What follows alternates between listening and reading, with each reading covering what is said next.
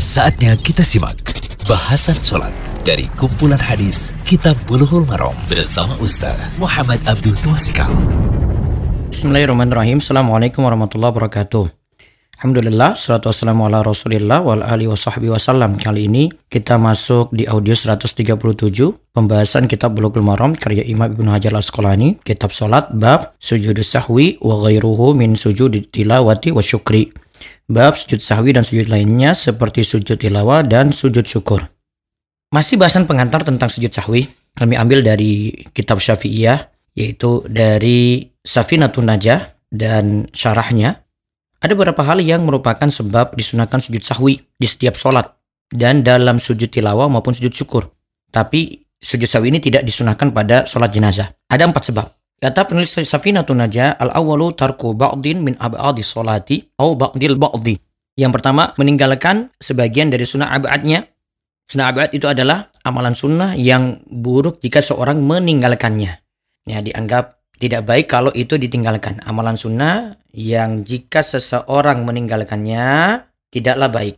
Yaitu di sini meninggalkan salah satu dari sunnah abad. Bisa jadi karena meninggalkan satu kata atau satu huruf dari sunnah abad walaupun dengan kesengajaan.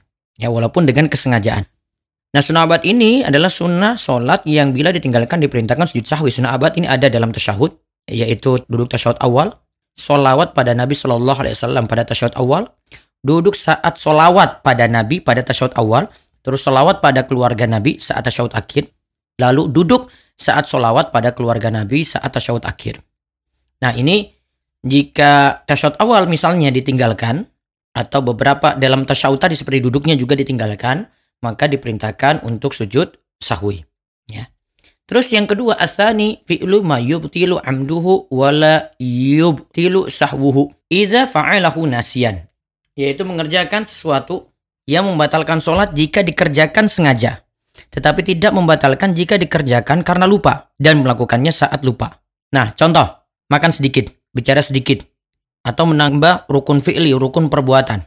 Kalau dilakukan sengaja, sholatnya batal. Tetapi bila lupa, maka cukup dengan sujud sahwi. Tapi dia harus lakukan lagi. Kalau ini merupakan rukun ya. Sedangkan perbuatan yang tidak membatalkan sholat, baik sengaja atau tidak, seperti menoleh. Ini kan tidak membatalkan sholat ya, apalagi dalam keadaan perlu ya. Melangkah satu atau dua langkah dan selainnya. Selain apa yang tergolong sebab ketiga nantinya yang nanti akan kita bahas, maka tidak disunahkan sujud sahwi karenanya. Jadi uh, di sini adalah melakukan sesuatu yang apabila sengaja batal, tidak sengaja atau lupa itu tidak batal, dan dia lakukan ini dalam keadaan lupa. Seperti tadi ya, makan sedikit, bicara sedikit, atau menambah rukun fi'li. Di sini kalau rukun fi'li, rukun perbuatan, misalnya sujud. Sujudnya jadi tiga kali. Kalau dilakukan sengaja batal. Dalam satu rakaat sujud tiga kali. Kalau dilakukan sengaja batal. Namun dilakukan dalam keadaan lupa tidaklah batal. Nah, nanti ditambal dengan sujud sahwi. Terus yang ketiga sebabnya adalah karena naklu ruknin asalis naklu ruknin kauliyin ghairi mahallihi. Memindahkan rukun kauli atau ucapan ke tempat lain. Yaitu memindahkan rukun ucapan atau sebagian darinya walaupun disengaja. Contoh memindahkan rukun kauli ke tempat lain. Misalnya rukun kauli itu rukun ucapan ya, rukun sholat tapi yang masuk dalam ucapan. Contoh misalnya membaca surat Al-Fatihah bukan pada tempatnya, seperti membaca surat Al-Fatihah ketika ruku. Nah itu bukan pada tempatnya kan? Maka dia diperintahkan sujud sawi. Membaca tasyahud akhir bukan pada tempatnya, seperti pada waktu berdiri dia baca. Membaca solawat atas Nabi Shallallahu Alaihi Wasallam bukan pada tempatnya, seperti saat sujud dia baca. Harusnya dia baca ketika tahiyat. Nah, hal ini dikecualikan untuk takbiratul ihram dan salam. Apabila mengucapkan takbiratul ihram dan salam bukan pada tempatnya, bila disengaja akan membatalkan sholat. Bila disengaja akan membatalkan sholat.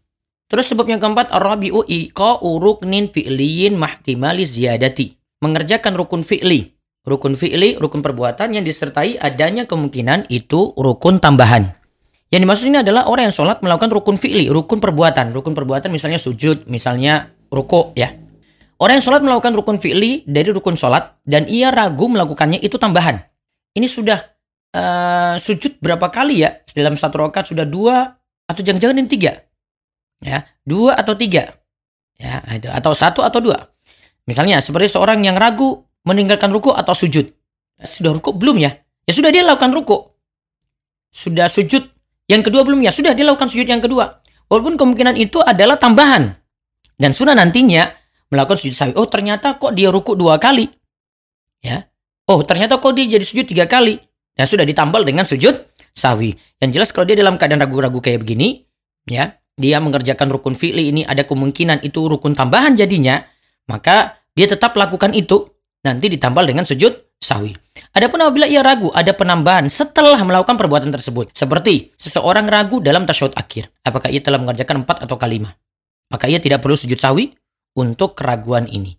Berarti ingat sebab sujud sahwi nanti akan membantu kita untuk memahami hadis-hadis dalam bulughul maram.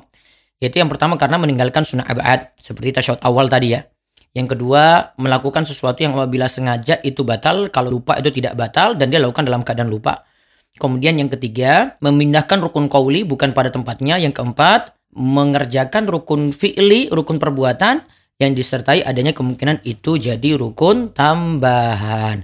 Berarti kita simpulkan sebab sujud sawi itu ada karena terkait sunnah abad, ya, ada yang terkait dengan yang kalau dikerjakan itu batal kalau sengaja, kalau dikerjakan dalam keadaan lupa tidak batal, ada yang kaitannya dengan rukun kauli, dia pindahkan bukan pada tempatnya, dia ucapkan bukan pada tempatnya, dan ada yang kaitannya dengan rukun fi'li, yang disertai adanya kemungkinan itu jadi rukun tambahan. Semoga jadi ilmu yang manfaat. Demikian bahasan sholat dari kumpulan hadis Kitab Buluhul Marom bersama Ustaz Muhammad Abdul Tuasikal.